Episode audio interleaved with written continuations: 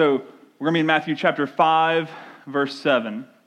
It says this: "Blessed are the merciful, for they will be shown mercy." This is God's inerrant, infallible, and all-sufficient word. Let's pray. Father, as we read your word this morning and consider what it has to say to us, Lord, would you empower me to speak your word, Lord? Would you fill up all of my inadequacies to do this great work that you've called me to do this morning? Would you encourage us where we need encouragement in this truth? Would you convict us where we need conviction? Would you help us to understand the great mercy you've had for us and how it should lead to us having mercy towards others? We pray this in Christ's name. Amen. Our main idea this morning is this: true disciples show mercy because they know mercy. I'll say it again, and that one rhymes, which is a new thing, right? I don't normally do all that. But true disciples, they show mercy because they know mercy.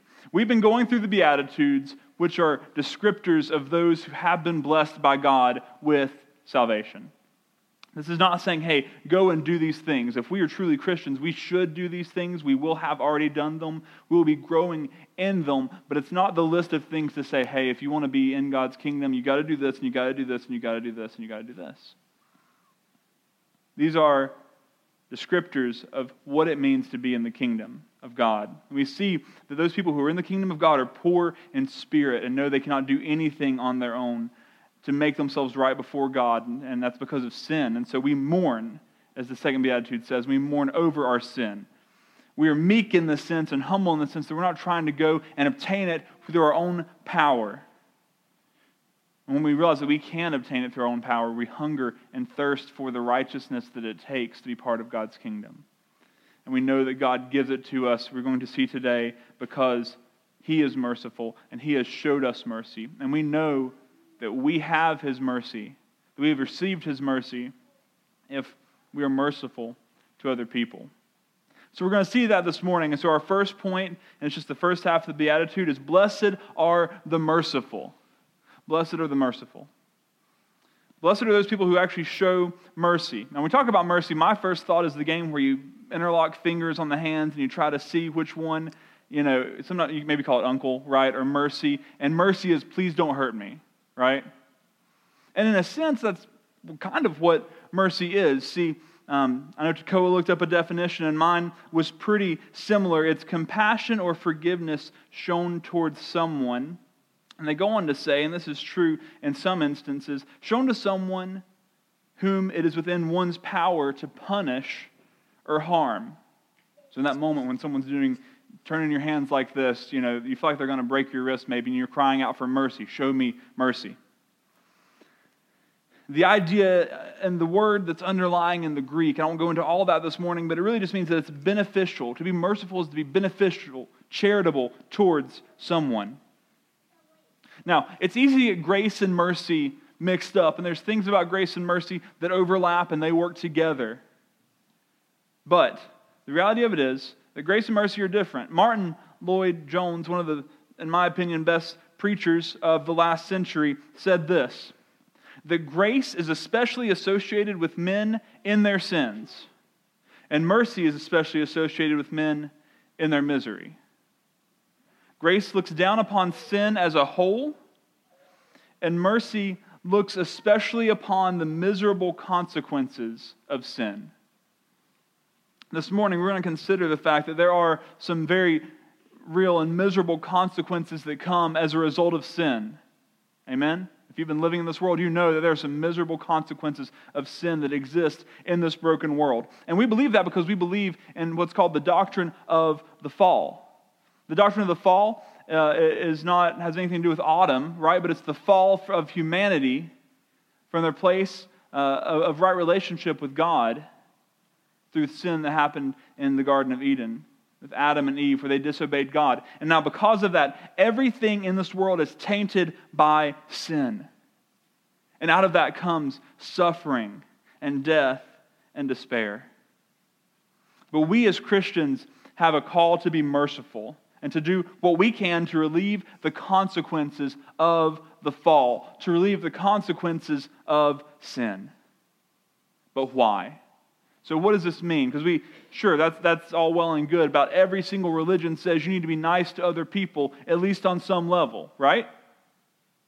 Even belief systems that have nothing to do with any kind of deistic, any view of God whatsoever, no matter what they call them, all kinds of belief systems say you need to be nice to other people, kind, compassionate, right? But there's something different here for us, because underneath this command is the God who is himself merciful. Titus 3, chapter 3, verses 4 and 5 says, "But when the kindness of God our Savior and his love for mankind appeared, he saved us, not by works of righteousness that we had done, but according to his mercy, through the washing of regeneration and renewal by the Holy Spirit." See, God has mercy. And the action that he took was according to his mercy. The grace that he shows us, which is our undeserved favor, that is him lifting us up whenever we trust in Christ and bringing us into his family. That is him saving us from our sins and forgiving us of our sins. That is grace. Undeserved favor is another way of talking about grace, another way to define it. But why can he show us undeserved favor? We can because he's a God who is merciful. When the kindness of God and his love for mankind appeared, he saved us. So God has had mercy on us. And mercy is the reason that we now show mercy to other people. And it's the reason we now show grace and preach grace to others. Because we know that for all of us, we are dead in our sins. That's the result and consequence of the fall for us, is that we are dead in our sins and trespasses. There is no way that we can make a relationship right with God again, because he is a holy God. That's why he talks about being meek, being humble, two Beatitudes ago. In verse 5. If we try and go to get it on our own, we won't get it. We need someone else to do it. And so he sends Christ, his Son, who comes and saves us. He shows us kindness and compassion to the point of dying on the cross for us, to pay the penalty, to pay the fine, the fee, whatever you want to call it, to pay that debt that you cannot pay and that I cannot pay. And so he pays that debt because of his mercy. And that's what teaches us what mercy is. It leads to us having mercy for other people. Now, my question for you is this. As you think about all this, do you have a sense of sorrow for all who suffer under the effects of sin? There's many people, well, I don't say many, every single person suffers under the effects of sin in some way. If your body is unwell, you are suffering under the effects of sin. If your mind is unwell, you are suffering under the effects of sin and the fall. If your marriage is not going right, it's because this world is broken because of sin. When people die and you look at it and you say, how could this person die? It's a result of the fall. The question is, when you look out, what is your response to those things? Frustration? Disgust? When people don't do the things they should? Or is it sorrow? An even greater question I want you to ponder as we move forward is, do you feel a sense of sorrow for those who suffer in slavery to sin? Because see, all of us have these effects where we're sick, where people die, where things don't go like they should. But another effect of the fall is the fact that all of us who are in Adam, all of us who are descended from him, and I'll give you a hint, if you're sitting here and listening to me, that's you, that all of us either were or are now under slavery to sin. The question for us, though, is do we have that sense of sorrow over that? And if so, are we doing anything about it? And if not, it really should concern you and me, because God says, "Blessed are the merciful, for they will receive mercy." So blessed are the merciful, for they will receive mercy. Now, as we consider this, I want us to think about it for a second. Because see, it almost sounds like if you are merciful, then you will receive mercy. And I mean, that is what it's saying, right? If you're merciful, you're going to receive mercy. It kind of has a similar ring to what's going to come up later in the next chapter of the Sermon on the Mount, Matthew 6:15, as he finishes up the Lord's Prayer. As Jesus gives that prayer, he talks about forgiving our trespasses if we forgive those who trespass against us. And he says that if you forgive others, you will be forgiven your sin. This creates a rub, right? Because we know that we believe in salvation by grace through faith. But if I'm only shown mercy because I'm merciful, well, all of a sudden that feels like works. So what does that mean for me? Does that mean that I have to do enough merciful things to make God pleased with me so that then He will show me mercy? Does that mean I have to forgive so many people? That I have to forgive every single person that I should forgive? That way He will forgive me? I'll tell us this morning that if we just take this here, if we just do this thing called atomizing Scripture, A-T-O-M, to atomize it, to make it as small as we can, someone could easily take this and rip it out of the context and say, yes, that is all you have to do. Just be good, be nice, and then God will do that for you. But if we zoom out and consider all of God's Word, we see that to take this and to not filter it through and let Scripture interpret Scripture, which is such an important thing. If you are doing Bible study in a way where Scripture is not interpreting Scripture, then you're missing a lot. But when Scripture interprets Scripture, we understand that to atomize this, to make it and just zoom in right here on that little section and say, well, you have to be merciful, that way God will see fit to show you mercy, is to make something that doesn't square with the rest of Scripture. Because if it were true, then no one could be forgiven. Because I'm going to tell you the honest truth. You and I know that you have not forgiven perfectly, right? That there are still times when you look back on situations and you still hold it against people. And we're trying to work on that and we're trying to love folks, but we're just imperfect at it. We know there are times that we do not show mercy, grace, goodness, kindness to others like we should. And so if all that's true, there's no such thing as salvation by grace through faith, which is what makes us Protestant. This gives us a picture, though, of what it means to examine ourselves. We need to understand this and say that maybe we need to examine ourselves and come to an understanding of what our main idea is, that disciples show mercy because they know mercy. Here's the thing. One day, we're going to get to eternity. We're going to stand before God at the judgment. And He will show mercy to us on that day. He will show forgiveness to us on that day, if He's shown forgiveness and mercy to us in the past. Now, the thing that happens in the middle is where we show mercy, where we show forgiveness. And the reality of it is that if we have experienced God's grace and forgiveness, if we've experienced His mercy, if we have experienced His love for us, it leads to us loving people. It leads to us forgiving people. It leads to us showing mercy. And because of that, we can have confidence that one day when we stand before Him, we will receive mercy. But see, all of this is not rooted then in the act of being merciful. Because we know that you cannot be merciful enough. Never can you be merciful enough. Never can you be forgiving enough. Because you know your own heart. And if you don't, then you're probably just lying to yourself. Or at least you figured out way more than I have if you've mastered all these things. See, we will know, or we will show mercy and have the hope of mercy to come in the future because we've received God's mercy in the past and it has changed us. But if we don't show mercy, the flip side of that is that we probably don't know mercy. Because see, if we really are poor in spirit, as He said here, then we realize how much of a sinner that we are. And because of that, we mourn over our sin and grasp how that sin offends and separates us from a God who is completely holy. If we're truly meek, we know that our power, nothing we can do can secure our inheritance. But then we have to be meek and humble, as it says, and then we'll inherit the earth. If we're truly hungering and thirsting for righteousness that is apart from us, then we know how great a sinner we are because we can't achieve that righteousness on our own. And we have to hunger and thirst for it until Christ brings it about. And if that is the case, then you know how great a sinner you are. And you can say with Paul, when he says this, this saying is trustworthy and it's deserving of full acceptance, that Christ Jesus came into the world to save sinners, and I am the worst of them.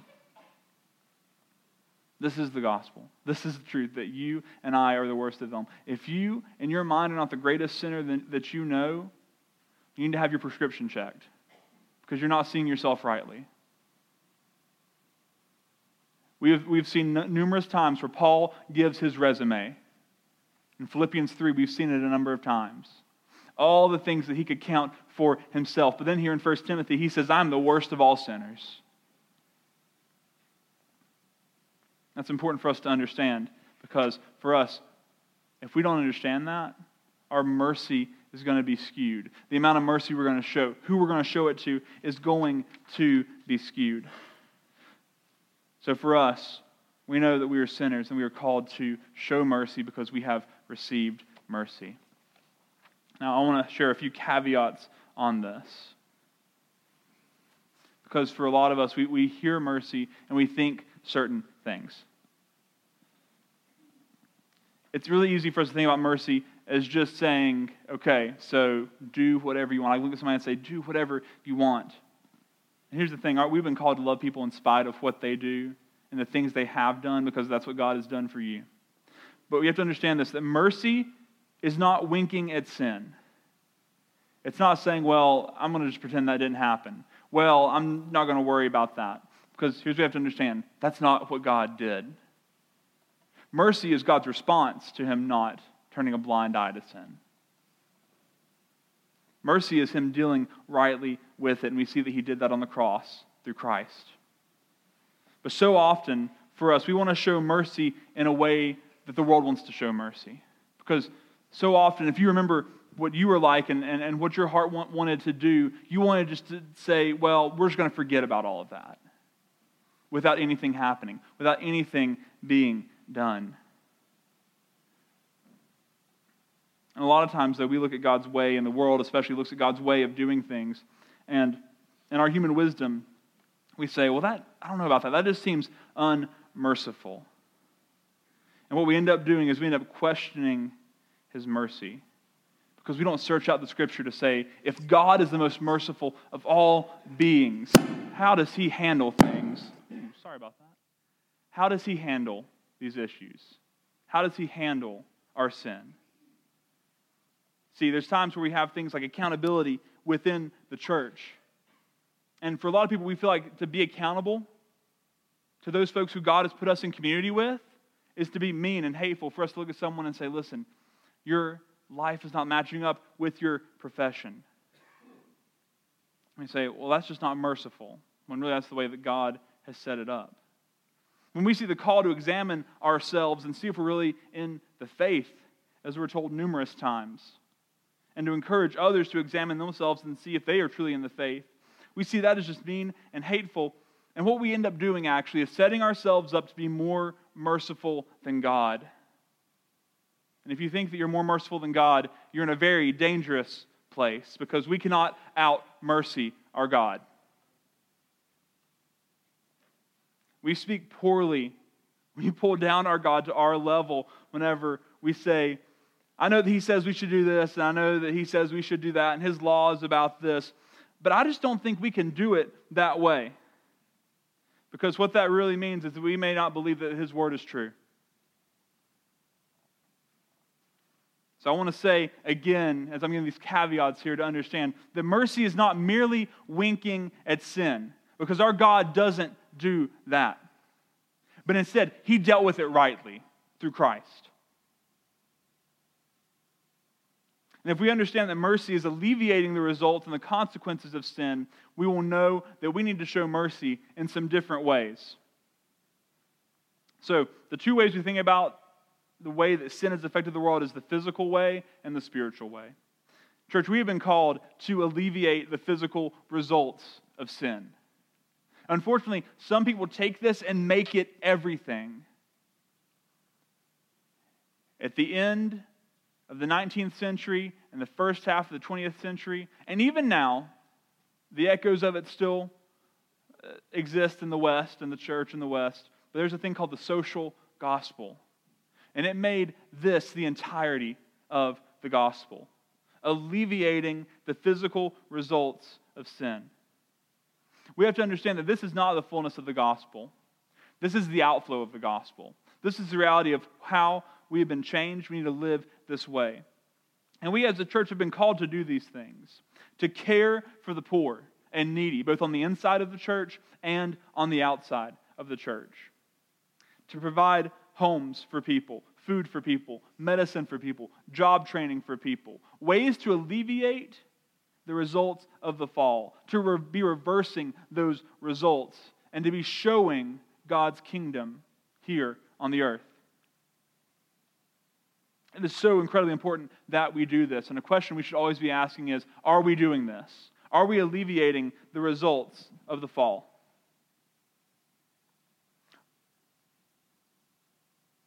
But more importantly, because it lasts into eternity, is alleviating the spiritual results of the fall, the spiritual results of sin. And the only way for us to do this is to share the gospel with others, to take the gospel to individuals here in our homes, in our work, in our county, in our country, and to the nations. Letting people know there is good news for them. It's discipling those who have come to know Christ, who remain in the flesh and have the consequences of the fall still remaining in their fleshly selves. And it's taking those people and showing them what it means to follow Jesus. But we must understand the most unmerciful thing that we can ever do is to look at someone and to not truly deal with their sin. If you went to see a doctor, and I think I used a similar analogy a couple weeks ago, but if you went to a doctor who didn't want to trouble your conscience, they didn't want to trouble your mind, they wanted you to go away and just feel okay, looked at you and knowing that you had cancer, knowing that you were eat up with it, but knowing that they had the treatment for it, gave you an antibiotic, gave you an ibuprofen, gave you some Tums, whatever it is, and said, okay, go and feel better. What kind of love does that doctor have for you? What kind of care and concern do they have for your body? The prophet Jeremiah spoke of those who were teaching about God's word and who were leading the people, and it says this, they have treated superficially the brokenness of my dear people, claiming peace, peace, when there is no peace. Church, in our individual workings and in our workings as a church body, we should never say peace, peace between you and God where there is no peace. Where someone comes and says, I have sat in church, I have a history here, I have family here, I give, I do all kinds of things, I go on mission trips. And we look at them and we say, oh, good, peace, peace. All that we are doing is superficially treating their brokenness when we have the only thing that can give them true peace. And that's the difference between the world's mercy and our mercy, is the world's mercy says, they're there, peace, peace. And God's mercy says, I will alleviate, not just alleviate, but deal with fully and finally the consequences of sin, the problem of sin.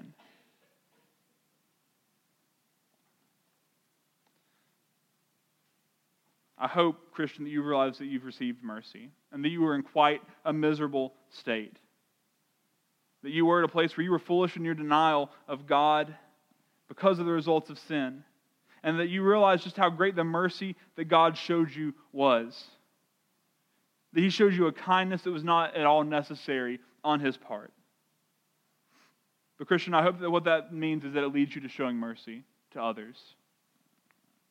That it leads you showing loving kindness to those people who you find yourself surrounded by every day. And if not, you must examine yourself. Because He says, blessed are those who are merciful, for they will receive mercy. And if your life is marked by a lack of mercy, the question is, have you known it in the past, and will you know it in the future?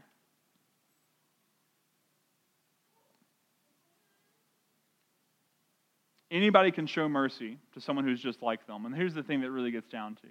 For a lot of us, we surround ourselves with people in our church, and even within our church, we surround ourselves with people in our group who are just like us in so many ways. And it's easy for us to show them mercy. People we've known our whole life, people who think like we do and act like we do, who have families like we do. And for a lot of us, we show mercy to them. But the question is, do you show mercy to those who are so different than you? And you have to understand and remember, the difference between you and the person who you struggle to show mercy to is minuscule, a centimeter. And the difference between you and the God who is perfect and shows perfect mercy to you is from here to the other side of the universe. So great is the love shown by God to you, in spite of the differences there. How could we ever look at any human being, any image bearer of God, and say, oh, I just don't know if I can show mercy to them? We will do this when we understand that we don't deserve it. And that's at the crux of all this, is that mercy is something we don't deserve. There was a young mother once who approached Napoleon. You guys know Napoleon, right?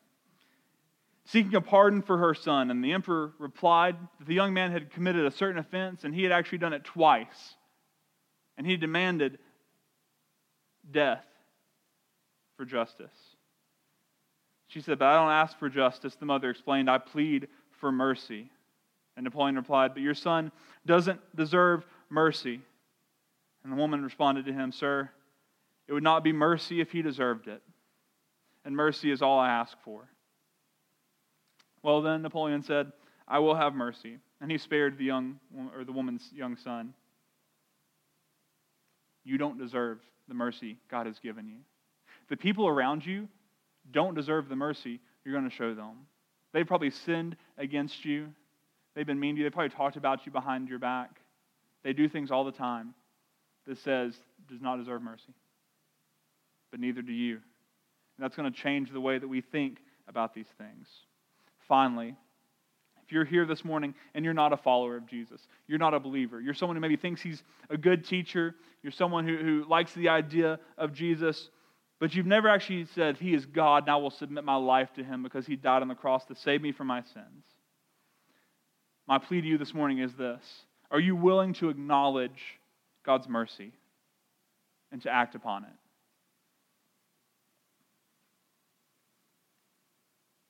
Would you recognize that there is mercy now for you? God's mercy is here, but there is wrath and judgment that is going to come, but now there is mercy.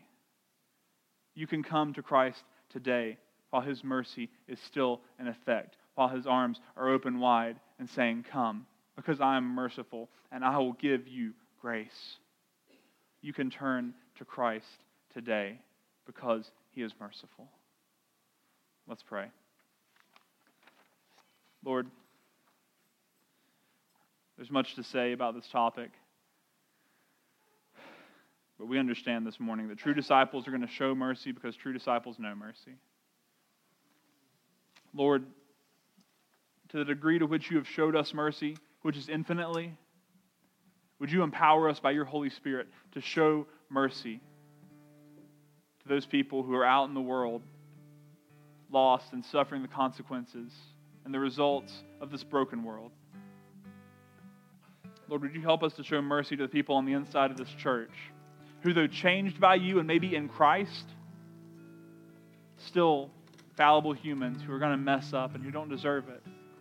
But God, may the front of our minds always be the fact that we are undeserving of mercy.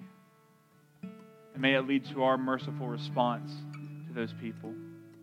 And Lord, to the one who is here this morning, or the ones who are here this morning, and have not realized the reality of your mercy, maybe until just now, or maybe they don't even realize it now. By your Spirit, would you draw them? Would you help them to realize that they are poor in spirit, that they should mourn their sin, that they can't do anything to inherit your salvation on their own, and that they need to hunger and thirst for righteousness.